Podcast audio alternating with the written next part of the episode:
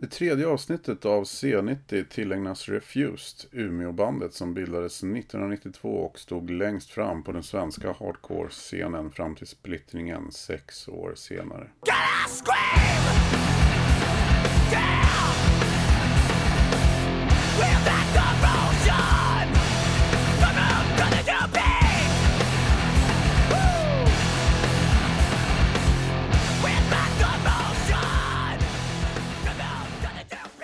2012 återförenades Refused och 2015 släpptes albumet Freedom, Refused första på sådär en 18 år. I sommar spelar Refused bland annat på Peace and Love i Borlänge den 6 juli. Och det vi hör här i C90-podden är trummisen David Sandström och sångaren Dennis Lyxzén. Alltså, omständigheterna runt om är ju väldigt mycket bekväma. Det är inte så mycket sova i en sovsäck på scenen och äta grus som på 90-talet. Det, det, kan man väl säga. Så att det gör ju att det är lite lättare att turnera. Men sen är det också så att folk blir äldre så är det, det som gör det svårare att turnera är ju det här tråkiga liksom att Alltså inte tråkiga så, men det som gör allt svårt att bli äldre att man har andra förpliktelser. Folk har familjer, folk har barn och det är det som gör att också att man inte kan så här sätta sig i vanen och så bara poop, poop, nu kör vi. Utan man måste liksom, det finns så mycket livspussel som ska in. Och Refuse det är, det är som en gigantisk eh, det har ju sånt omfång Refuse att det är svårt att trycka in det i så här, ja men jag har mitt liv som jag vill leva och helt plötsligt ska liksom Refused finnas där. Det är ju liksom, det är jättestort. Så att då vi väl gör det så då orkar man inte riktigt med det med att man ska äta grus och sova i en soptunna. Det blir så jobbigt. Ja. Jo men det var, ju, det var ju ohyggligt naivt av alla inblandade att tro att man skulle kunna delvis bara förbli kreativa och motiverade när man åkte runt på det sätt som vi gjorde konstant och liksom hade så lite materiell komfort. Att då vara så mottagliga för allas idéer och synpunkter. Och man var i den här åldern och då liksom ens sådär intag är så explosivt att man plötsligt upptäcker liksom Charles Mingus, man plötsligt upptäcker uh, Joy Division eller man plötsligt, du vet så att alla säger har du hört det här? Och vet, man var liksom, och man hade inte sovit och man hade inte, och så skulle någon pracka på en sin idé om det. Alltså du vet, mm. det där, det där konstanta nötandet som det var att leva sådär i en sardinburk på jul ute i Europa. Det var ju självklart att det skulle liksom gå åt helvete. Vi, jag menar, vi är, som, vi är ju alltså vi är liksom personer som kanske allihop skulle behövt varsin diagnos om man hade försökt pressa in oss i ett vanligt arbetsliv. Mm. Men eh, som i, i det yrke man har så, så, är det rätt bra att ha den där kapaciteten till över, överprestation. Liksom. Man kan jobba 14 timmars dagar i flera månader bara för att få färdigt en platta. Liksom. Som medmänniska i den där åldern i en van så var man ganska enerverande. Liksom. Ja. Det var, det var liksom inte en, en bekväm miljö. Och nu, kan, nu, nu har alla varsitt hotellrum. Vi, vi, hade, vi, vi, hade ett, vi hade ett möte så här, ganska tidigt då vi bestämde att vi skulle återförenas. Och så sitter vi och snackar om allt. Så säger jag så här, gör ett singelrum. Och alla bara, vadå varför ska du ha ett singelrum? Så jävla varför ska du ha det? Och jag bara, för jag vill kunna liksom vi reser hela dagarna och vi spelar. Jag vill kunna ha några timmar där jag är själv och gör min grej. Och alla bara, åh vilket, du är dum i huvudet. Efter två veckor på turné så kommer alla till turnén. Alltså jag, jag skulle ju också kunna tänka mig att ta ett singelrum. Jag har ju turnerat så mycket så jag vet hur viktigt ja. de där timmarna är. Då man bara, så, nu är jag själv liksom läser eller kollar på TV eller bara gör ingenting. Men det var som att alla levde kvar lite i den här 90-talsidén om hur man turnerar. Man ska sitta liksom i knä på varandra och bara och ha liksom helt du vet, enerverande. Och, ja. Men efter två, ja, tre veckor... tror jag man, man var lite mer rädd för ensamheten. Ja, men efter två, tre veckor var det som att alla bara, jag vill också ja, ett singelrum. Och så jag, jag får också ett singelrum. Så, så ja. Men du menar att även på turné liksom att man på något sätt inte, ja, som du sa, man är rädd för att liksom bli... Det är mycket tristess. Ja. Och på något vis så känner man så här, man skulle liksom ligga ensam på ett hotellrum. Jag, jag, jag är en sån person som inte tycker om hotell alls. Alltså jag tycker det är mest deprimerande miljöer. Ett rum som är möblerat för ingen och alla liksom. Och det kän, man vet att de flesta är ensamma i de där rummen. Eh, det är något som är... det, det, det är otroligt deprimerande tycker jag. Det är nästan som så här, vad heter det, så här runk Ruggboss. Ja, men typ, så här, ja, typ som så här, på, alltså, det, mest, alltså, så här, det, det är det deppigaste som finns. Så här, ensamma, eländiga människor som sitter och... Alltså, vet, jaha, det är någonting som är så jävla depraverat där. Men, Men som sagt, alltså, jag bara säger, jag kan dela fan. Vad fan skönt att slippa vara själv. Men sen när man liksom varit ute en, en sväng så känner man, nej fan jag kan ha ett, jag kan ligga i badet ett tag. Det är ingen som knackar. Refused sista turné innan splittringen 1998 dokumenterades i filmen Refused is fucking dead som gjordes av gitarristen Kristoffer Sten. ja, Jag vet inte. Jag, jag, inte jag tycker att den är väldigt snygg. Jag såg om den, nu är det något år sedan, men jag såg om den. Den är väldigt snygg. Och jag är så jävla arg hela tiden. Vilket jag tycker är fruktansvärt kul. För någon, någon kompis som hade sett den, som, du vet, som har lärt känna mig nu, som bara såhär Jävlar vad arg du var. Jag bara Ja, det är sjukt. Ehm, men den är, den är ju funktionell och den, är, den berättar ju liksom en del av liksom hela, hela den historien och att de här dramatiska uppbrotten som oftast blir band, det är ju väldigt få band där alla bara high-fivat och levt lyckliga i sina dagar. Och den är, den är liksom, jag tycker det är en väldigt funktionell film. Den är snygg och, och cool och det är liksom, Kristoffer har ju verkligen lyckats frammana en känsla av att de här människorna har inte kul. Ja, så, det- så den är grym. Det representerar det där året. Sen tycker jag att det, då man var där och var med så är det ju som att, ja men den här grejen då, den här grejen. Men jag tycker liksom som film är den väldigt, eh, ganska, helt, helt okej rock. Rockbiografi faktiskt. Jag gillar ju fint rockbiografier. Och lite ovanligt att ta en sån där grej på allvar. Man kan tycka vad man vill om det men liksom en sån där grej är liksom en motgång och en tragedi liksom för de inblandade. Och att ta dem, det är många som kanske tycker att den är lite töntig men att ta de känslorna på allvar tycker jag är jävligt fint. Och väldigt atypiskt för män, särskilt i den här åldern. Prata om det där och säga så här, vad var det som hände? Hur kändes det? Vad fan? Du vet, eh, ja, jag tycker den är, jag tycker den är, den tar, den tar, den är, den tar grejen på väldigt stort allvar. Det tycker jag, det tycker jag är fint. Det var inte som att det var vår plan att lägga ner det där bandet. Vi bara vi styrde ju bara skutan in i isberget. Vi hade ingen aning vad fan. Det var ju verkligen... Man vaknade mitt i natten och, och skeppet höll på att sjunka. Så var det bara simma för livet. Alltså det var verkligen... tror, jag tror att det är viktigt, det finns liksom en Alltså bara generellt att det finns en idé om manlighet, att vi liksom inte riktigt ska berätta om hur vi faktiskt För det gjorde vi inte på 90-talet, vilket var ett stort... Det var en stor del av varför skepp, skeppet sjönk, för att vi... liksom, du, alla bara satt så här, där i isberget och kollade alla på varandra och så bara... Det är ingen som säger något, så vi kör väl bara på. Och att, att någonting i det här med att man gör en film där man faktiskt, som David säger, pratar om de här känslorna. Bara hur, hur, hur är det att vara, liksom, känna sig sviken av sina vänner? Och hur är det att känna sig liksom, berövad av någonting som, som vi hade gemensamt? Och det, Hur känns det att vara en ung man som inte kan kommunicera bland andra unga män ja, som inte kan precis. kommunicera? Det, då, och det tycker jag är fint att man, att man kan ta upp det och prata om det. För det är ju någonting vi män i stör, största allmänhet har väldigt mycket problem med. Liksom, Men den här kom, ju- kommunikationen. Stenka är ju en demon på dramaturgin.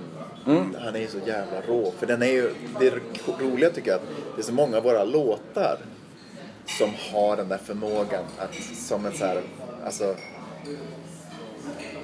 att röra sig i en cirkel mot en punkt och bygga till en kokpunkt liksom, där det exploderar. För det är så mycket i de här klippningarna och sättet han berättar historien som skapar en, ett drama som jag tycker är, liksom, det är liknande hur han tänker musikaliskt. Jag tycker det finns kopplingar mellan filmens struktur och många av våra låtars struktur.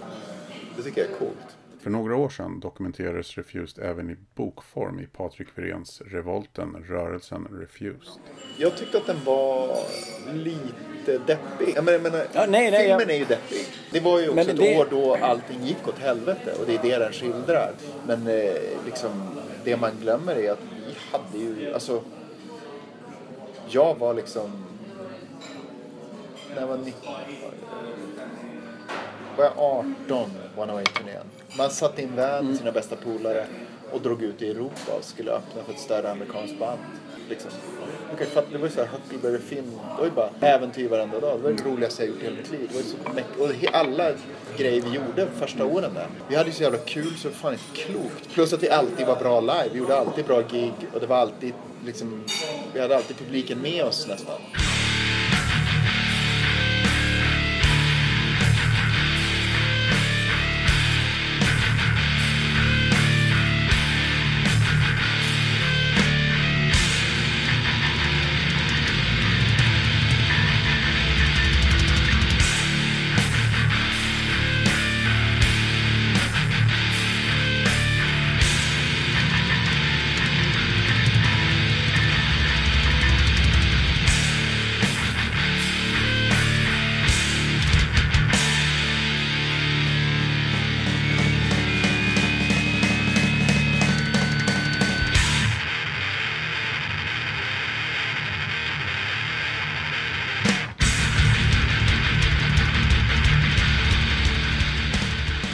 Var ju först sista året när vi gick.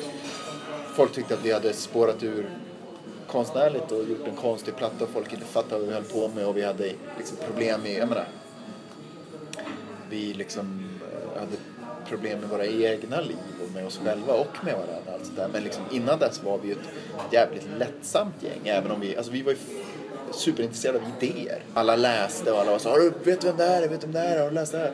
Vi var liksom ett jävligt boisterous, livligt gäng som hade skitkul. Precis, och det, Det går väl kanske inte riktigt Nej, fram. Liksom, och- och just att den det är kanske också för att när man pratar om det där så pratar man mycket om att det slutade illa. Liksom. För det är ju en grej med liksom hela Umeå, den här Umeå-scenen som hände på 90-talet att folk hakar ju på oss för att det var kul. Och jag menar Det sen var ju ohyggligt flamsiga. ja, vi är flamsiga och det var roligt och spelningarna var roliga, det hände alltid någonting. Det var liksom action runt oss och det var inte bara, jag menar Folk vill liksom tillskriva hela veganrörelsen och straightedge-rörelsen men det var ju som en bieffekt av att det var någonting som, som levde och som rörde sig och som var roligt. Och, och det tycker jag är lite så här i vårt arv att det blir, att vi framstår väldigt mycket som de så här gravallvarliga, supertråkiga politiska teoretikerna som splittrade sitt band. Och så var det ju inte riktigt och det är väl lite bokens svaghet. Sen är det ju, den är ju väldigt sådär, boken är ju väldigt eh, det här var en del av det som hände på 90-talet, Hare Krishna-rörelsen. Den här grejen blev väldigt såhär eh, förklarande. Morsan och farsan tyckte att den var jätteintressant att läsa. Själv då man var med var det som såhär, jo, men det var kanske mer djup och mer, mer liksom grejer som man, som man var med om som kändes liksom, ja, mer lager på något sätt. Men så, tror jag att det alltid är, Sen- det finns säkert bra böcker man har läst om, om eh, händelser och sånt där. Där Jo, inblandade inte skulle liksom känna igen sig riktigt. Sen, sen var det väldigt konstigt, jag tycker att, det, för det var väldigt konstigt, för den där boken kom och sen satte de upp den här äh, stycket på Norrlandsoperan. Eh, det var någon dirigent som gjorde liksom en tolkning En kompositör. av... Kompositör menar jag. Jonas Nydersjö. Precis, som gjorde en tolkning av Shape of Punk to Come. Och så hade de en utställning om, om hardcore, 90-tals hardcore i Umeå. Så att det var som under en kort period var det som att hela mitt liv handlade bara om något så att jag skulle bli så här äh, bok slash museiföremål. Vilket var väldigt frustrerande för man var så här när jag precis släppte en ny platta, jag ska åka ut och spela. Och så var det bara folk som stod och skrek så här, har du sett din bild på ett museum? Och det var ju ganska frustrerande kan Jo, man vi säga. fick precis den frågan av en annan journalist. Vad var det bästa respektive sämsta med den här återföreningen sen 2012 har varit? Och det sämsta kände jag direkt liksom att det är den här, liksom, och den är förståelig men ändå den här anstrykningen, anstrykningen av nostalgi. För själv, man levde igen det så man är klar med det. Det är som inte som att som inte att man inte liksom, alltså man är ju en tänkande liksom person. Jag brottas ju konstant med mina idéer om världen och min roll och vad jag liksom sysslar med och vad det representerar och vad jag deltar i för liksom, eh, kultur. Och det är, det är bara en sån person jag är. Och så Dennis är likadan och, och liksom att vi är jag omvärderar konstant vad jag Jag älskar att slå sönder illusioner jag har. Om jag är så, här, är så jävla säker på någon åsikt jag har om någonting så blir jag så jävla äggad när, när någon dyker upp och säger så här, men fast du har inte tänkt på det här. Du vet ju inte om historien bakom bla bla bla. Liksom.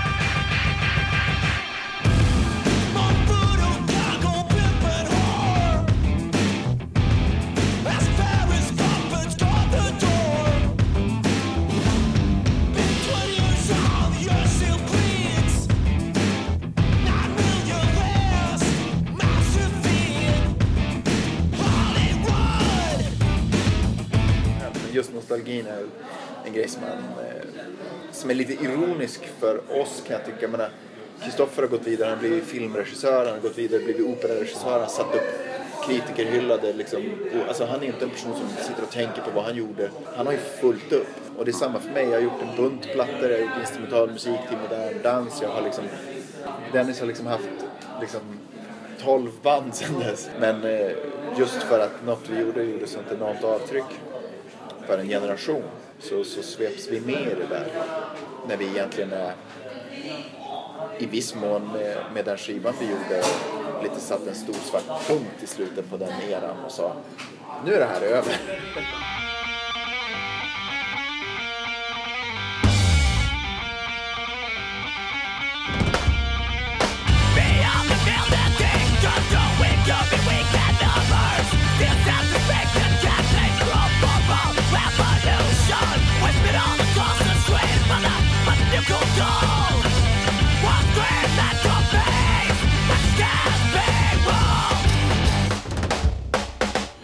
Stor skillnad stora skillnaden från 90-talet är väl den att då var det väldigt mycket mer att vi stod på något som vi tyckte var fredad mark, någon slags subkulturell idyll vi hade skapat där vi och våra kompisar hängde ut och bojkottade allt som samhället stod för. Och nu står vi snarare och pekar på oss själva, och, alltså Destroy the Man eller Useless Europeans. Det är låtar som handlar om vår egen kultur och saker vi själva representerar. Och saker vi tycker är problematiska med vår egen kultur och vad vi själva är liksom medlöpare, alltså vårt medlöperi i en massa väldigt, väldigt negativa, destruktiva strukturer. Liksom.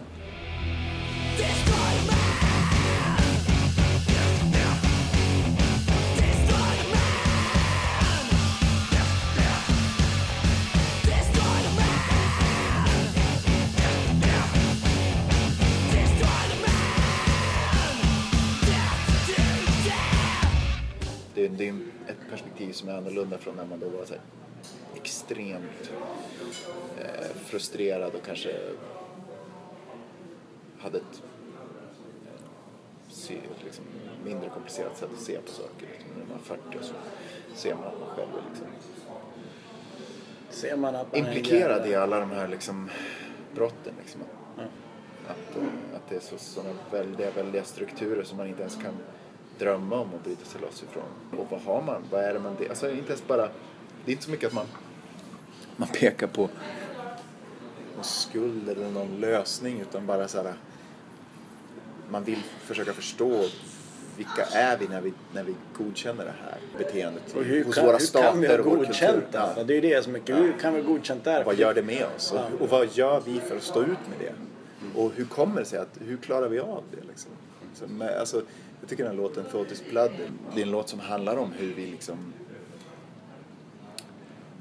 hur tankar är fysiska händelser i hjärnan och att, att vi skapar oss själva i vårt språk och att vi teoretiskt kan förändra vårt sätt att se på saker, nästan på allt. Liksom. Och det återkopplar till hur det var på 90-talet. Man var ung människa som hade ås- starka åsikter om allting. Plötsligt inser att det är ju bara ne- neurologiskt villkor för mänskligt liv och att vi är så anpassningsbara. Just det faktum att vi kan byta åsikt Liksom, vilket var ju det fulaste man kunde göra då, var ju så här att byta åsikt om något. Det faktum att vi kan göra det är anledningen att vi har liksom, liksom herravälde över den här planeten. Liksom, på, på gott Men- men, men- mest ont. Liksom. Precis, det finns någonting i också där med neurologin, hur, hur språkstrukturer och hur liksom sociala strukturer fjättrar människor. Att vi blir så här, ja, men så här ska du prata, så här ska du se ut, så här ska du tänka. Och så, och så lever vi i en slags värld där eh, vi inte ifrågasätter liksom våra egna roller. Och att vi blir alltså slavar på ett, på ett ganska brett sätt kan man säga. Men att vi blir, liksom, vi blir löneslavar som ska konsumera. Så här ska vi tänka, så här ska vi se ut. Och att så fort folk börjar ifrågasätta liksom, maktstrukturerna så, så klassas man som lite galen. Eller så är man liksom, det finns en makt i, i språket som vi hela tiden reproducerar som människor. Vi ser Louis Vuitton där borta och säger det där, så där, det verkar lyckat. Jag vill också vara lyckad och då ska jag köpa någon Louis Vuitton börs eller vad fan det är. Det finns en, liksom en sån mekanik som vi hela tiden å, å, å reproducerar. Och likadant den här Destroy the Man. Som att vi har massa strukturer eh, av en manlighet som inte gör någon glad. Män är inte glada, kvinnor ännu ledsnare. Men vi fortsätter reproducera den för att det finns en struktur som säger att så här ska du vara som man. Dessutom att vara för liksom norra Sverige eller Västerbottens inland som jag är ifrån att det finns en mansbild som är så skev och så fucked up. Som folk bara fortsätter vara. Att man fortsätter kopiera, man fortsätter liksom Det är fascinerande. producera den Vi är grejen. bristfälliga däggdjur.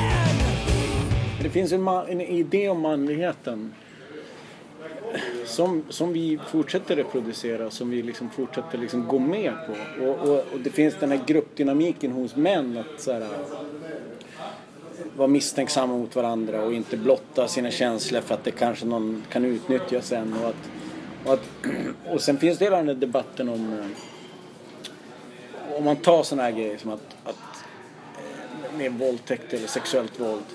Det är ju bara vi som ska skärpa oss. Och det, det är vårt ansvar. Och, och det är en sån där grej som... För det finns, du vet, många män ska göra det här, men inte alla män. Ja, fast det handlar inte om... In, det handlar liksom om strukturer. Och det tycker jag är viktigt att belysa och säga att den patriarkala struktur vi lever just nu är bedrövlig. För alla inblandade.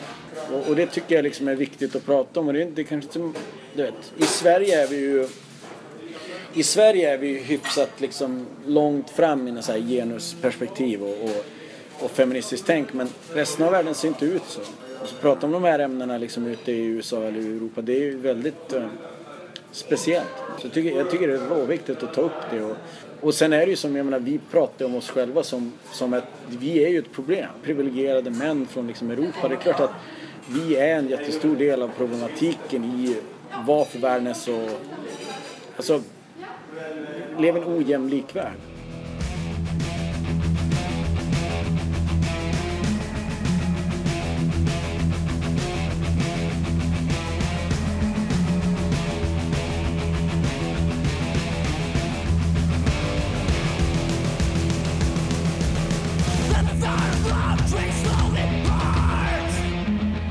Det, finns någonting i så här uh, Refused DNA som är väldigt roligt för att vi fyra väldigt udda individer som alla har ett, ett ganska ja, men det, är ohälsosamt musikintresse. Och där vi möts är alltid Slayer. Att det är liksom så här, jag, jag, jag gillar mina grejer, jag är väldigt liksom supernördig, David gillar sitt, alltså, och så möts vi i Slayer.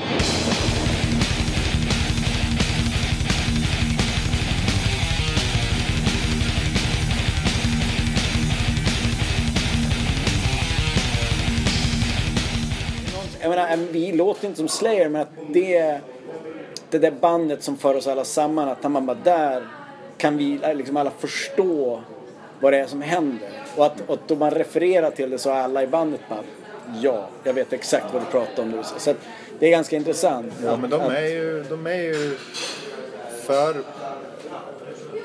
för oss, men för, jag tror nästan för alla hårda band som jag är intresserad av så är de grundplåten. De är liksom eh, Little Richard, sådär. de är liksom såhär, Ja, det är Blueprint. år noll. Ja, ja, lite så. Och sen så gör man ju allt möjligt med det där, men det finns alltid där.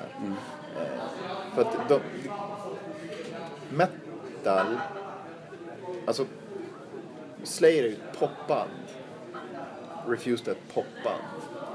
Liksom, väldigt mycket av den hårda musik som görs är liksom metal. Alltså att den, är, den handlar mer om bara organisationen av riff. Det är ganska proggigt. Ja, det, det är en väldigt proggig liksom, genre. Väldigt teknisk genre. Väldigt mycket, och det kan vara hur bra som helst. Alltså, liksom, men, men det jag tycker är, är, är liksom det allra mest intressanta det är ju när det finns en låt. Liksom. Med lyssnar på Warren Song, det är så hyggligt väl arrangerad poplåt. Om man, alltså det låter ju provokativt att säga det men rent om man skulle prata med en musikhistoriker så skulle han ju kalla det för en poplåt. Liksom. Den är ju strukturerad som en poplåt. Medan om man lyssnar på till exempel, ska man ta för metalband som exempel, Han Metallica. Tidiga Metallica. Ja men tidigare Metallica är också pop. Men jag menar något som är mo- motsats liksom att, att mycket metal och hård musik är ju liksom snarare en slags, men har mer att göra med liksom, alltså att det kommer från Rush kanske, från sådana band liksom att det är Ja. mycket Är det mer uppvisning? Ja, det är? kunskap liksom. Ja. Ja, men alltså det finns ju, det finns ju en väldig kraft i något välspelat och intensivt liksom arrangerat och sådär men att det är inte liksom, det, det, det är ett, ett annat släktskap och vi knyter an till Slayer i den meningen att de är popband. Liksom. Och all sån hård musik, det är som all hardcore är poplåtar. Alltså, lyssna på Minor Threat, det är sjukt väl Det är versrefräng, versrefräng, stick, dubbel dubbelrefräng. Fast på Ja. en och en halv minut.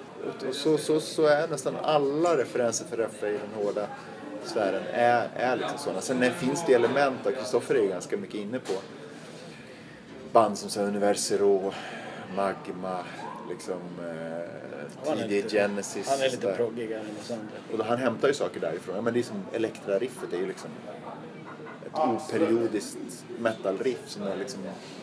Det är så otroligt konstigt att det är så catchy som det är.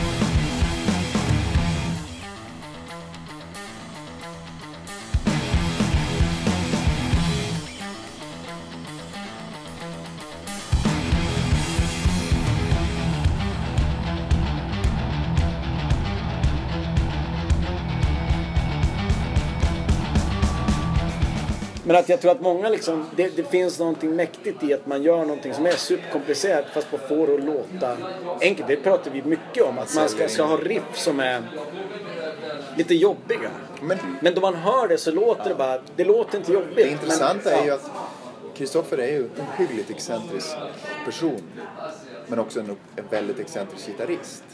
De flesta gitarrister när de ska spela hans grejer så är det så här, ah, du vet, att det är liksom det är märkligt. Han, gör, han tar andra sorts beslut. Bara som den öppningsriffet i New Noise.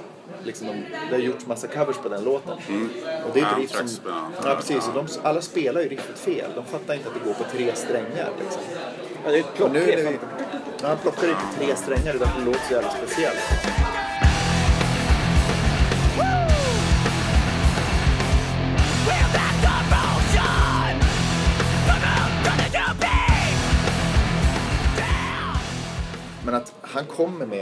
Som är så säreget. Och sen försöker man skapa en miljö, en låt kring det. Där det där riffet låter rimligt och inte alls konstigt. Det finns en besynnerlig kvalitet i det där. Att, att, eh, att ha ett riff som sticker ut. Men Elektra är ju ett utmärkt exempel. Det är ett väldigt besynnerligt riff. Som ändå på något sätt upplevs Som helt Som en däng- straight dänga, forward liksom.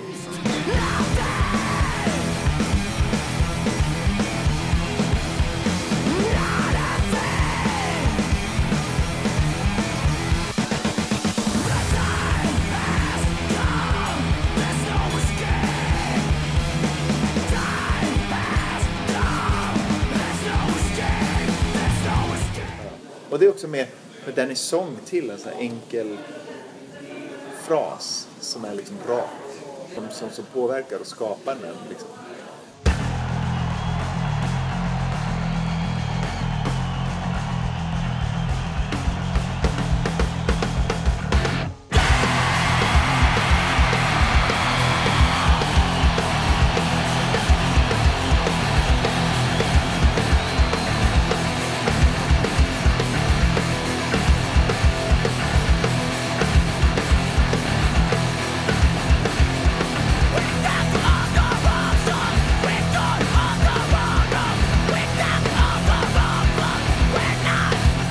Finns någonting så här äh, fruktansvärt smickrande med att folk tycker så otroligt mycket om vårt band. Att det är inte så här att man får liksom två tummen upp utan att folk är liksom extatiska Ja, är eller så- rasande. Att det finns ingen så här medelväg. Och man måste liksom ta det på allvar på något sätt. Men inte så att man anpassar sig till utan den största tjänsten man kan ge de som känner sig fascinerade det är bara att, att ignorera det och bara vara det bästa band man kan vara. Och så var det även med återföreningen. Då, jag upplevde inte heller någon negativitet. Jag upplevde bara att alla var hur peppade som helst. Bara, Alltså, så, så var det i min värld. Alla var så här, fy fan vad kul det ska bli. Men liksom, Dennis var ju så här, berättade till och med folk vi kände att var så fy fan varför ska de göra det? Så hade de liksom tagit tillbaka det för att vi var hur bra som helst. Vi var bättre än vi någonsin har varit. Och, och eh, liksom man måste ge folk tid att få anpassa sig och, och lyssna faktiskt. Sen, precis, sen handlar det också om, om det där med att, att man, lite det vi pratade om tidigare med nostalgi, att man bär med sig massa grejer som, som lyssnare som inte och- och jag tror att det, det gör man själv också. Man, man upptäckte någon skiva då man var vid en viss ålder, man var väldigt mottaglig. Om det bandet släpper en ny skiva så har man måste alltid tävla med massa känslor som inte är relaterade till musiken. Och det är ju det som är lite Jo, men exakt, vårt, du har ju det där med viss, vi, det är tre år mellan oss. Så med viss trash och sådär så eh, slutade ju Dennis lyssna innan kanske den bästa plattan kom. Mycket är det ju att han lyssnade på Tycker de bästa. du? Nej, nej, nej, men, men vi- vissa band. Och vissa band är det så att de var grymma och så sen när jag kom och köpte deras nyaste då hade de redan blivit, ja men som Exodus. Jag köpte ju typ Fabulous Disaster. Ja, det det var okej. min första och det tog ju mig skitlång tid att hitta till Bonded by Blood. Och då var det så här, OMG, men du missade ju Handle with Care med Nuclear Assault. Ja, liksom, som en insane bra platta liksom. Som du sen har försökt köpa av mig. Ja, jag köpte nu, nu finns det hemma. Men, Den är nej, men, jävla och, och det. Nej, men, det, så, men det tar, kan ju ta tid innan man inser att liksom, du tyckte The Plague var king men sen så sket du i dem. Och nu vet du att liksom, alltså bara öppningsspåret. ja men öppningsspåret på Handle with Care, liksom, vilken jävla dänga liksom. Men jag tror också många av de här, de som har byggt upp en myt av, vårt band och, och en myt av, en idé om vad vi ska representera. Jag tror att vi hade kunnat strössla guld över dem och de hade ändå varit förbannade. För att det är liksom någonting, man fuckar ju med dem personligen upplever. Vi kommer med en låt att att någonting med, med hela vår Refused historia så har vi varit ganska eklektiska och alla skivor har låtit lite olika och vi har kommit med nya grejer. Och att jag har liksom så svårt att förstå Ja, men du vet, då man själv är så här, vad man förväntar sig att vi ska komma med som ska blidka dem. För jag tror att det, jag tror att det spelar ingen roll. Men som David säger, förhoppningsvis kanske man kan liksom svälja lite av sin stolthet och lyssna på skivan och vara såhär, ja fan det var ganska fett. Det är kanske inte vad jag hade förväntat mig. En bra men- platta, en bra ja. platta. Jag vet folk som när To Ride, Shoot Straight and Speak the Truth kom var såhär, det är inte döds längre, bla bla, typ. Så man bara, fuck you. Alltså, man, Mm, nej, nej, visst. och sen nu såhär, fucking 20 år senare nästan. Det är inte, det är är 18, nästan 20 år. 17. Nej, jag tror att den kom i, ja fan 97 Det är kom fan snart 20 år sedan den kom. Nej men i alla fall. Så nu är det bara så, ja det är ju en, det är ju så bra plats som ett klot. För att den är en bra platta. Vid någon punkt så sitter du bara där och du har inte det där sammanhanget och du är inte sur och så liksom har du lyssnat på alla andra plattor så slår du på den. Och så är det så här, ja den är så bra så. Jag dör. Men så blir det ju. Det är ju Ja, det som är så härligt med musik också. Att det finns en, en kvalitet i det som är liksom lite tidlös. Att, att man kan verkligen göra återupptäckt. Och film också till viss del. Att man kan ju Men, se en film och man är också en bara- person, jag är en person som, om jag första gången jag hör en låt är lite så här, hmm, då blir jag så här, shit vad kul det skulle bli att höra en tionde gång. Alltså att man är så här, vad var det där liksom? Och det är en jävligt skön grej. Och vissa är så här, om de inte tycker att det är liksom en hit direkt, då kanske de inte spisar den på länge liksom. Sen, fin- sen finns det ju plattor som man har gett försök var femte år och det är fortfarande inte bra. Ja, men du vet, de där som man bara... Vilken då? Men jag försöker komma på dem nu, men du vet sådana typiska man bara deras 3D. Och så tänker man, men det, det borde vara bra från första två så bra och så slår man på den och så bara, är det är fortfarande dåligt. Det finns ju några sådana plattor också som är bara tid och, och, och rymd har som ingen betydelse. Det är bara inga bra plattor. Jag känner ju så med Back in the USA, Men, MC5. Du ja, älskar nej, den. den är ju svinbra. Ja, bestämt. Jag bara, jo, det är bra låt. Nej, det gör fel. Bandets kraft är liksom inte där, den är inte på skivan. Ett av de kraftfullaste banden i, i historien, men kraften är inte på den skivan. Nej. Men suverän skiva.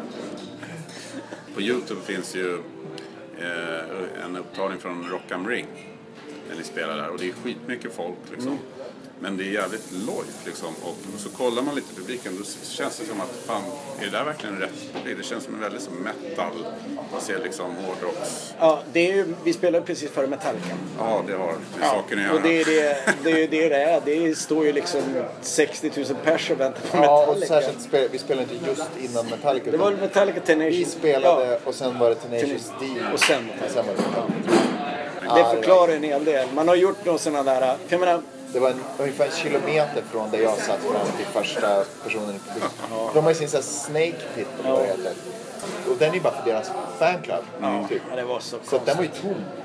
Då vi spelat. I princip så. Ja.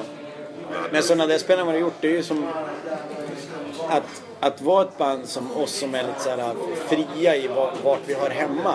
Det är klart, vi, jag tror att vi mycket väl skulle kunna åka förband till Metallica utan att det vore superkonstigt. Men att i ett sånt där sammanhang då folk inte riktigt vet vem man är. Man har gjort sådana där spelningar, både med RF och andra band, att man, man ger allt. Men folk är bara så här vi, vi spelade med Noise Conspiracy spelade också för, för Metallica en festival. Och det var, så, var i Spanien, alla var supertrevliga. Så här hövliga spanjor, spanska män. Som står i Metallica-tröjor och gör den här... Alltså ni är okej men vi väntar på Metallica. Och, och det, jag, jag hade ju kunnat liksom slå trippla volter och folk har bara... fast det är Metallica. Och det är ju hopplöst race att vinna. Det är ju väldigt sällan man får vara liksom... Var det Van Halen som upstagea vilka var de åkte med på? De gjorde en USA-turné med typ Black Sabbath. De var sparkade av turnén för att Sabbath bara, bara Dave Lee Roth är som för cool. det är ju sällan man får göra den turnén liksom och vara det här bandet som bara glänser över häst och man är en institution som Metallica. Och det, är så, så här, det var kul för att vi, vi fick turnéschemat och så såg jag Rocky Ring och då sa jag till de andra bara, de här spelningarna kommer inte vara jättekul. Han bara, äh, vadå? Fast efteråt han bara, jo, du hade rätt, det här var ju inte alls så roligt. För att man är liksom svinlångt från publiken och det står massa hårdrockare och bara tänker Det är intressant. Äh, det är intressant.